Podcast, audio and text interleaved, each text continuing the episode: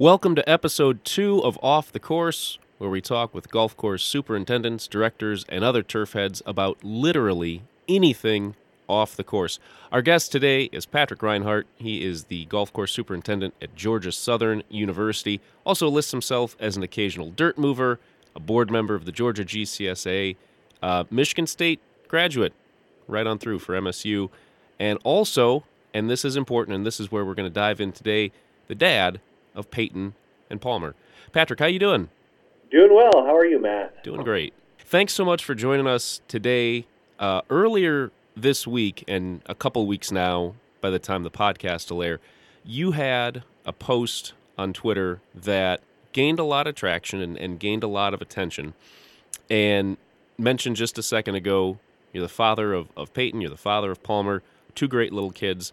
Um, Palmer's had I don't want to say a rough stretch, but he's had a, a uh, kind of a challenging stretch here, the first few years of his life. Born in, in 2016, and he is literally a one in a billion kid in the world. Yeah, pretty close to that. Yep. Yep. Yeah, Palmer was born uh, July 2016. Um, he's our firstborn and a pretty spunky kid. um, so he um, he's one of those kids that you know if you if you look at him, you would never know there was anything going on in the background. Um, and you know it's kind of always been that way. But you know we we we've got a lot of close friends and family who kind of know what we were dealing with. Um, but outside of that, we kind of kept things pretty quiet as far as his kind of health struggles. Yeah, he's a he's a fun kid though. He was born with a very rare is it a liver disorder specifically? Yeah. So what what Palmer has um, is he has a genetic mutation that it was kind of a long route to get there, but he has a genetic mutation that um, affects both his liver, um, causes some, um, I guess you'd call it almost like a liver disease with him, and also has a immune system that's not functioning properly it kind of there's parts of it are not working at all, and some of it is working not at um, the level it's supposed to be. So it it took us uh, about two years to get to this point where we've finally kind of started to figure out what's happening because it's so rare. But yeah, he um, everything everything boils down to a genetic mutation. I can kind of give a little background with him. So he was born in July of 2016 when he was born, he was a little bit jaundiced. So he had some elevated bilirubin levels. So if if you're familiar with kids that are jaundiced, they tend to have kind of a yellowish orangish tint to them. Um, and it's it's from the bile levels in their in their blood. And his was a little bit elevated, which really isn't uncommon. Uh, typically, if they're elevated, they uh, if they're elevated high enough, they might uh, send people home. They call it a bili light, or they might just tell you to put them in a window and give them some sunlight, and and that kind of resolves itself. But Palmer was Palmer's levels were never bad enough that they felt we needed a bili light or that we needed to do any kind of intervention with it. So they just kind of sent us on our way, uh, and and kind of made it a point. We'll just kind of monitor and see what happens. So as as things kind of go, when you have a new child, you're at the doctor every few days, it seems like. But Palmer wasn't gaining weight; he was actually losing weight. So he went from, I guess he was about the 70th percentile for weight uh, when he was born to actually being listed as failure to thrive. He was actually out the bottom of the chart with with his weight. Um, he was uh, so he was lo- losing weight. We couldn't get him to put on weight and his jaundice was never really clearing up. So we actually got sent to have some blood drawn. I guess he was about six weeks old or so at that point, somewhere around there. They they sent us in just for some routine lab work to see what his uh, bilirubin levels were at, and uh, through that we actually got called. Uh, we went on a Friday to get the blood drawn, and we got called on Friday night by the pediatrician asking us to go into the the uh, emergency room actually to go in and get blood levels taken again because he had really high potassium levels, and that was actually a product of, of when they actually took the blood. It was gave us a false uh, false reading on his potassium, but when they retook it, they discovered his liver enzymes were were extremely elevated. So on Friday night, about 11 o'clock, they were making plans to actually transfer us to Memorial Hospital in Savannah. Uh, we're about 45 minutes from Savannah, but they actually have a pediatric unit there. Uh, so they actually took Palmer middle of the night down to down to Savannah to try and do some further tests on him. And so through the testing, we went through all kinds of tests with Palmer. There was several different scans they did, different types of blood tests, and his initial diagnosis was something called biliary atresia. Biliary atresia happens when there's uh, a duct not formed properly uh, between um, the gallbladder, I believe it is, and the liver. And when if that's not formed properly, they actually have to go in and actually make an artificial one in there um, to help actually drain the bile out of the bile out so um, things can actually function properly. And so we were actually prepped for a fairly extensive surgery um, that they were going to have to do when he was seven weeks old. At when they went in to do the surgery, they actually did some more testing. They did a cholangiogram basically to test the the biliary tree, and they they found out that his his um, basically he was functioning properly. He just wasn't. There was just something going on with his liver that was giving the, the artificially high or giving high enzyme levels. So a in a way it was good because it took us from a very extensive surgery to they had him already open, so they went ahead and did a liver biopsy and sent that off to Duke University. But at that point, we really didn't have any answers as far as what was going on. Um, they kind of gave us some initial diagnosis, and we started working with a, a doctor in Savannah. So that was kind of kind of the start of our journey, anyways. Start start of two plus years of of doctor's visits and everything else. And as a rookie parent, uh, my wife and I were, were right after you. Our first and only so far was born in August of 2016. So you were dealing with this. We were dealing with all the little baby stuff as well, but not anything nearly as serious as this.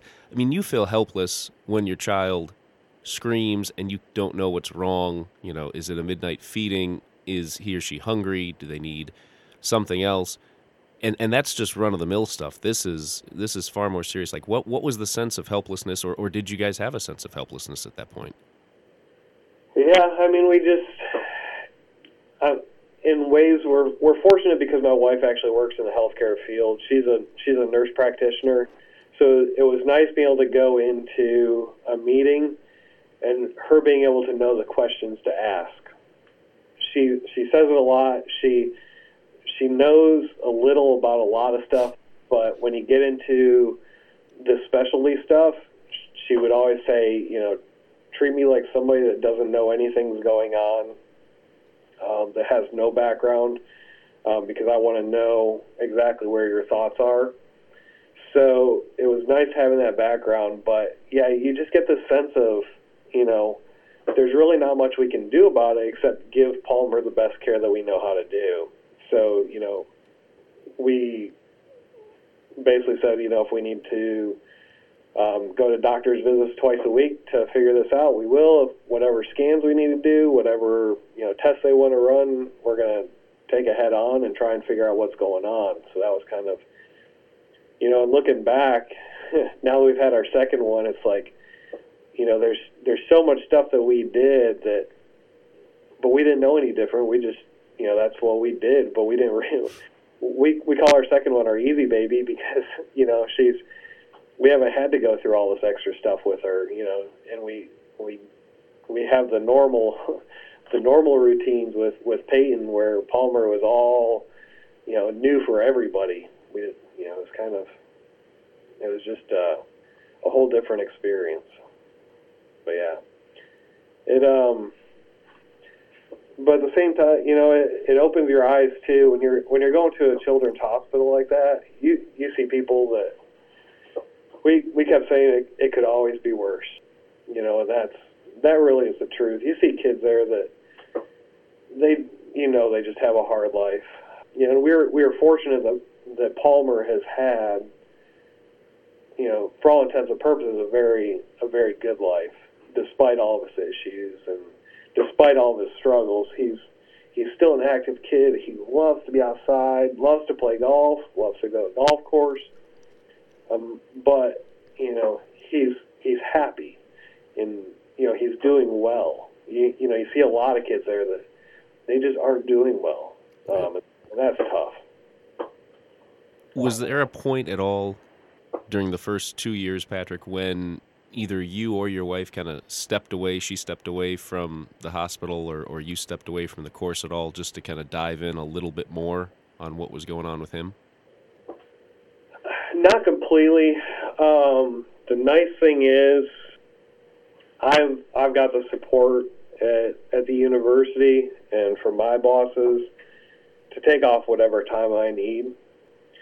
So you know, I've I've been given the instructions if there's something going on that I need to take off for Palmer, that it doesn't matter what's going on with the university or with meetings or whatever, that I'm I'm to take it off. So that's been really nice. Uh, my wife has had a good bit of flexibility and be able to take time off um, or shift her schedule around. She's in a an actual practice outside the hospital, so she's in a small office setting where if she needs off, you know, we can we can make it work.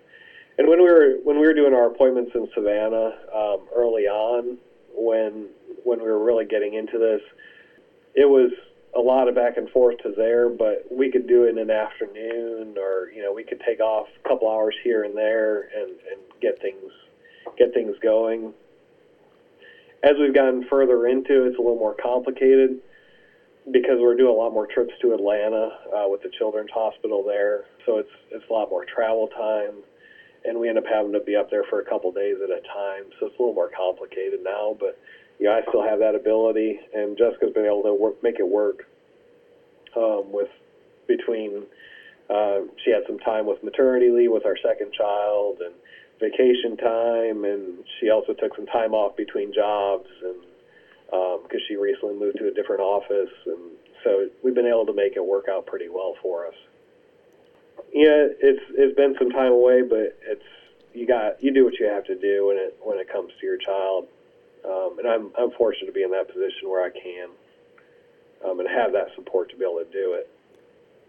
I know a lot of people aren't aren't that lucky. There's so many people in the golf industry are are tied to their jobs. It seems like, or whether it's self-induced or or whether it's you know directives from above. But you know when you have something like this going on, you you kind of have to have yourself in a mindset of there's life outside of the golf course, and if I'm gone for a day, things will still be here when I get back. I would say that's just something you you end up having. I almost had to teach it to myself. You know, I can I can take a day off and it'll be fine. You know, I can take I can be away for two days and it'll be fine when I get back. It's something we're diving into a little bit more in the magazine in, in the months to come, and especially in the forthcoming State of the Industry report. There are questions about how many hours you work a week and what your longest stretch of days was consecutively without a break. You mentioned that you kind of had to teach yourself a little bit more to walk away for a little bit and, and everything will be as it was when you came back. Were there were there long breaks you were able to take or or did you kind of again at that point in time just kind of at there have to teach yourself how to do that for the first time in a long time. Yeah, I mean, I was always the I was always the type that, and I still I still struggle with it. Where you know I had no problem working 12, 15, 20, 30 days straight, and that was just what I did. Um, you know, our normal schedule here was always you know 12 days on, two days off, 12 on, two off, and that's just what we always did. But you know, you get to a point where you're like, all right, I have to be able to take time off. And you know, I was I was always the type too where you know I'd go in way before everybody else and stay way after everybody. And um, I, I really don't do that a whole lot anymore. Um, I go I I get in here before before most of the staff gets here, but then I try and be out of here by 3:30 or 4 o'clock at the latest. I'm not going to be one that stays till five or six o'clock anymore because I want to spend that time with my kids um, and my wife, and my family is just it's become what what we what we need it to be. I understand. I've, I've come from the private club, the high end private club, where we worked 70 plus hours a week, you know, for you know 20, 30 days straight, and I understand that mindset. But you, even in that position, you need to you need to take time away from yourself for for yourself from your work. It, there's a whole lot of, of mental mental strain on you, and especially if you get into a situation where where your kids have issues and you need to be addressing that. They're, your kids are little ones, and you know, especially when they have a health health issues, you just don't know how long you're going to have with them, and it's just a different mindset. Um, you you have to put yourself in that mindset. It, it's not easy to do. I, I struggle with it. I still struggle with it. There's there's times I feel like I need to come back at seven o'clock at night, and it I have to ask myself, you know, is it is it absolutely necessary that I come back? And sometimes it is. Sometimes it's not. But you just have to work your way through that.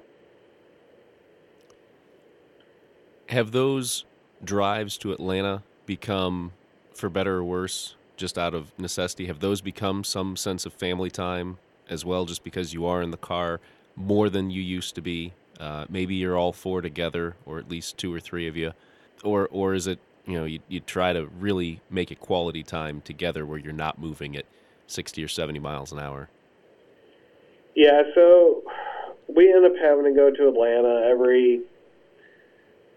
It might be once a month. It might be once every two months. It might be twice a month. It, it kind of depends. So, but it seems like every few weeks we're heading up there, and we have it typically set up where we're up there for a couple of days at a time. We've been fortunate that typically either because my family's in Michigan, but my mother's retired, uh, so she's been able to fly down a few times and help us out, or my mother-in-law comes up from Jacksonville area to help us out. And uh, normally, what we'll try and do if if we're going to have these appointments, we'll we'll have Peyton stay at home with with one of her grandmas, and we'll take Palmer uh, by himself up there. And that's there's a few reasons. One is you know the trips to the hospital can be long days, especially when we start our infusion process that we we go through now. We we would be at the hospital all day, just about um, five, six, seven hours wasn't un, uncommon, and that was just really hard on Peyton to try and do something like that. But the flip side is it gives us one-on-one time with Palmer, so we can turn it into a thing where, you know, we go up. Um, maybe we'll get, maybe we'll stop on the way up at a overnight halfway there at a hotel that has a pool that we can spend the evening swimming before we go up for a full day of doctor's office or doctor's visits. Or we might set it up where if we know we have half a day free or a couple hours free, we'll you know be able to take Palmer to the aquarium or take him to the children's museum or you know just try and spend some time so it's not it's not all bad for him. You know, it's you give him give them something to look forward to, something to have fun, something to take their mind off of what they're going through. And um, so we go up. Actually, we go up uh, November sixth, seventh. So in in a couple of weeks from now. So we have it set up for two days of appointments, where we have basically two half days. So we'll be able to set it up where we have a hotel with a pool, so we'll be able to spend some time at the pool. We're staying close to the aquarium. We'll take them to the Georgia Aquarium we'll be able to have some of that time with with Palmer to just be able to go have fun, as well as you know being it being in a mindset of of having to do all kinds of doctor's visits too. So it's not just oh we're going to Atlanta and it's going to be two days of being you know examined by doctors and having to have blood drawn and sitting in waiting rooms and and all that. So you know, fortunately he's a good sport with most of the doctor's offices because he, he's hasn't really known any other way. But you know, if we try and have some some kind of entertainment for him, either on the way up, way back, or while we're up there, because it, it is a couple of long days for for him and us. Um, but you know, we try and make the most of it and try and make it good quality time with him as well. and it, it gives us time to focus on just him rather than being having to entertain him as well as Peyton, and it gives us kind of that that bond with him too. And she gets some quality time as well Right. with a grandma. I know you'd said, I think you wrote online that there are two confirmed cases of this in the U.S. He's one of them, and there are seven around the world. Just because there are so few confirmed cases, is there a timeline that you're working with? Is this going to be a lifelong thing, or is this kind of ease out a little bit as he gets older? Um, it's no, it's it's basically going to be for the most part it's long term. There are there is some solution. So we basically got to this point. We were able to get um, our we work with both a, a liver specialist and uh, an immunologist who, who works with just immune systems. So we work with two doctors really really closely on this. Um, and the immunologist, we got to this point because the immunologist ordered a full genetic screen where they screened all 25,000 genes that Palmer has. They only know what 5,000 do, but they screened all 25,000, and they found one variant on, it's called the ATP6AP1 gene. Now, that gene isn't very un- uncommon. There are some issues that have occurred from with that gene in some people, and typically it's um, normally it leads to normally it's just like there's not enough of it. But in Palmer's case, there's actually a variant that goes on that yeah he's one of two in the U.S. that has this variant, and uh, one of seven in the in the world. Now there's not a whole lot because of privacy issues. The doctors can't tell us a whole lot, um, but the, we do know that the one in the U.S. is up in I believe it was Wisconsin. He was a 18 year old kid, I believe, um, male. That's one of the things with with this uh, genetic variant. It's only affecting males. Hmm. Um, it's it is a, a, a gene linked variant, so it actually came from my wife's. Um, they did testing on both myself and my wife once they figured out which gene it was, they could kind of go back and look. And they actually came from my wife's side of the family. But the issue is that my wife doesn't have any any brothers. She actually doesn't have any siblings, but no brothers. And because it only shows itself in in males, there's really we would almost have to go back and genetically test everybody in her family to kind of start tracing back the line. So the good thing is that this won't necessarily affect Peyton directly but she could be a carrier for it. So we'll actually be doing genetic screening on her as well. So if she has, if she's a carrier for this genetic mutation, if she has kids, if she has a son, then there's a chance that he could carry this as well. So the genetic mutation, with it, with it comes the liver and immune system issues. Ultimately, it's it's going to lead that the thought is it's going to lead to liver failure eventually, and he'll end up needing a, a liver transplant. But outside of that, because he's got the um, issues with his immune system, if if they do the liver transplant, then more than likely his immune system or whatever you want to call it, his his genetic mutation is ultimately going to lead to the new liver failing as well, more than likely. Hmm. So what they would want to do is both a stem cell and a liver transplant. So it, this is where it gets kind of real for us. Eventually, they say you know he'll need the stem cell and the liver transplant. The good thing about a stem cell transplant is that the stem cell would basically rewrite his his code so that his immune system should function properly at that point. The other good thing about doing a stem cell and a liver transplant at the same time is that the liver, you wouldn't have to worry about doing anti-rejection medications with it. So he would basically have a basically almost a new lease on life. But they really won't do that until his immune system and his liver are essentially not working at all.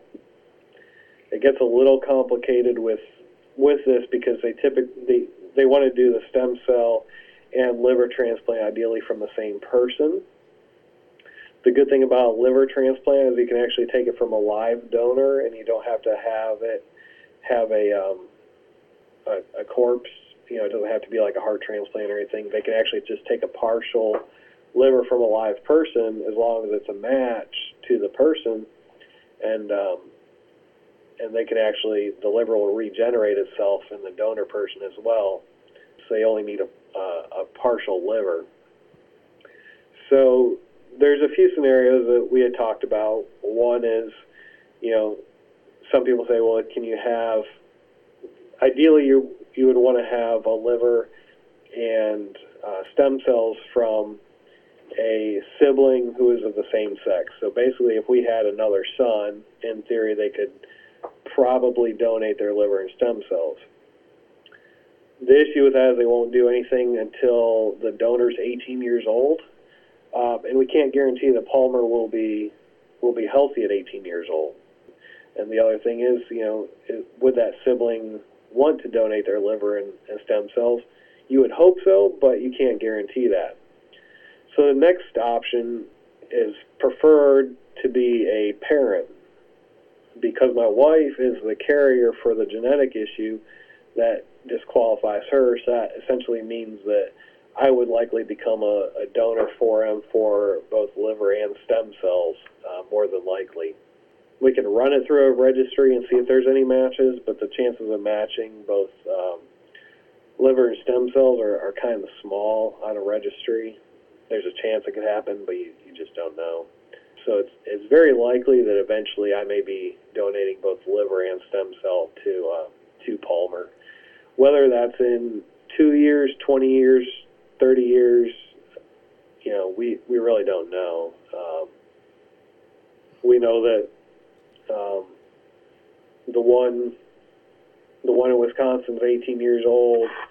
Um, the ones around the world ranged, um, I think it was early teens to late teens for most of them. I don't really remember there being anyone older than that on the list, um, but there was.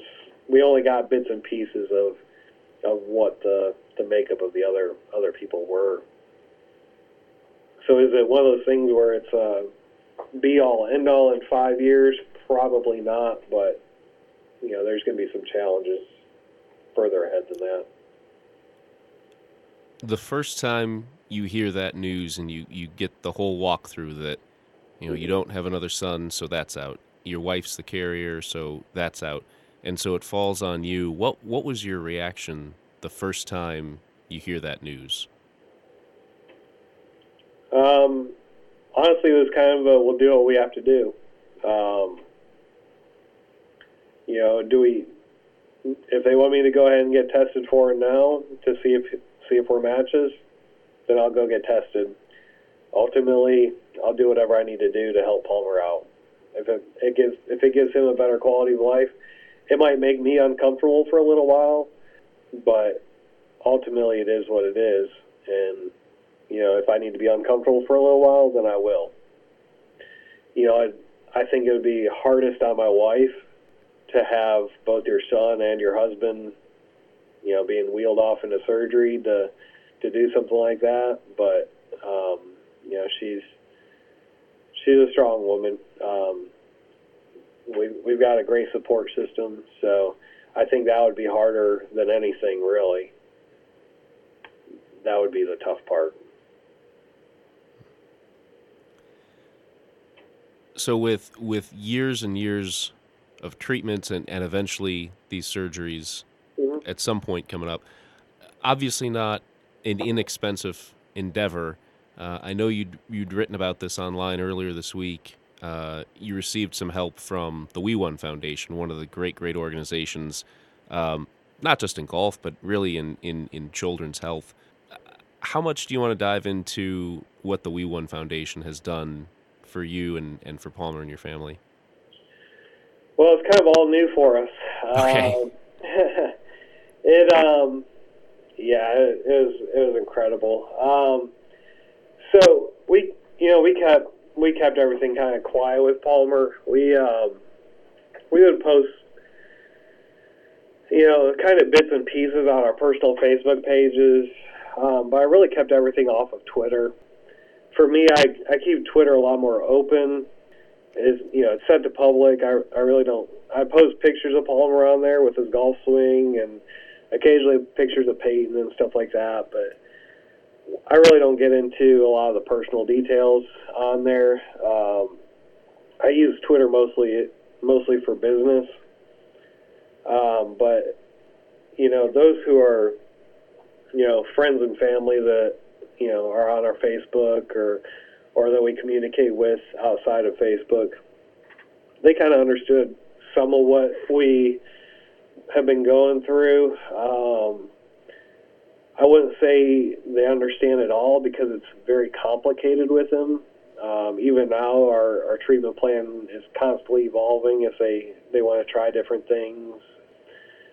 But so I'm on the board of directors for the, the State Superintendents Association, the Georgia Golf Course Superintendents Association. And I sent an email uh, probably about July just to just to the board members because um, there was a couple board members kind of knew what was going on, but you know even even then they really didn't know everything that was going on. But there were some board members that they knew I had to miss some meetings for some for uh, some doctor's appointments for them and stuff, but they really didn't understand. I don't think the scope of it.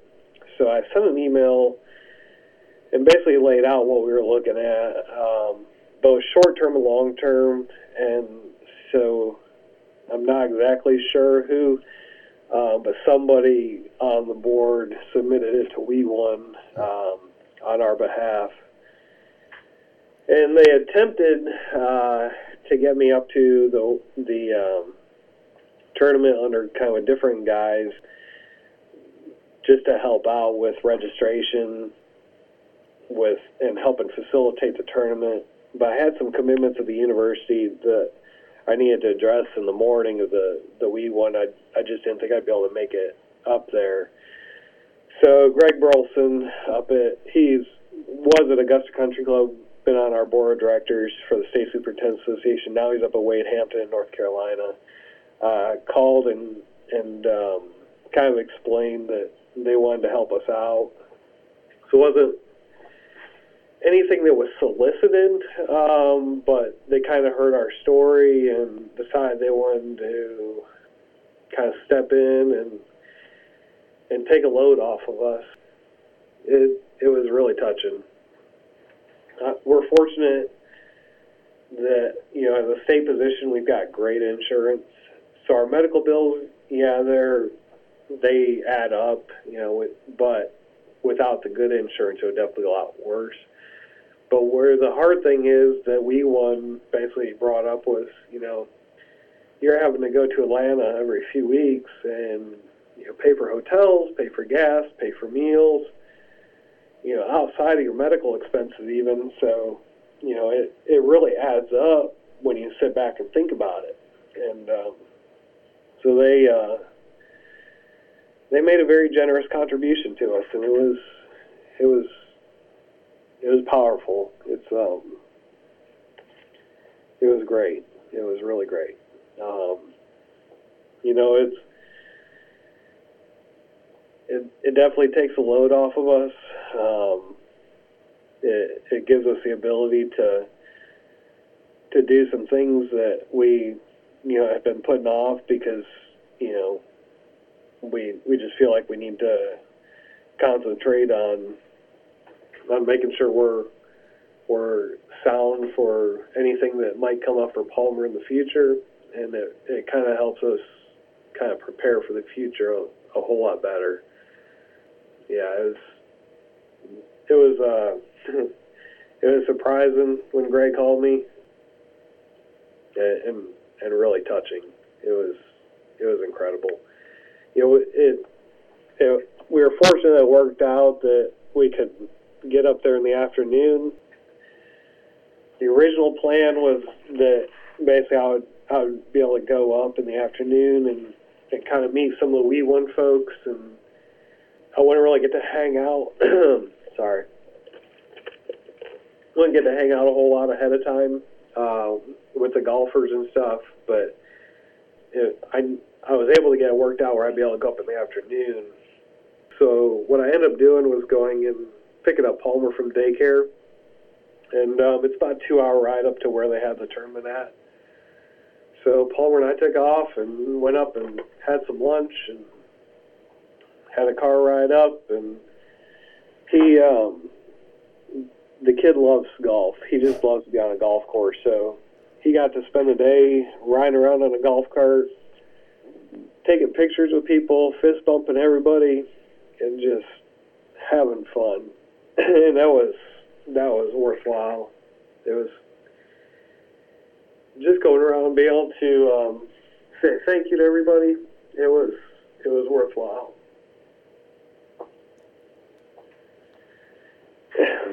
Sorry. No, you're you're great. And even at uh, three, he's already got a pretty impressive left-handed swing going. It looks like. Yeah, self-taught. Even he um, he uh, taught himself how to swing left-handed. We've um, I take him up to the driving range, and he just that's what he wants to do. We we um, get him set up in the backyard, and he'll spend hours out there just hitting balls all around. But yeah, we took his golf clubs along. He got to hit a few shots for some people. So it was it was fun. That's great to hear.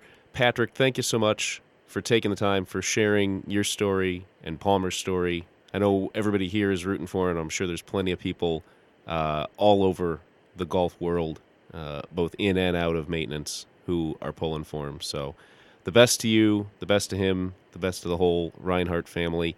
If you want to follow Patrick on Twitter at GA Southern GCM, uh, there's some there's some good photos of Palmer with his self-taught left-handed swing.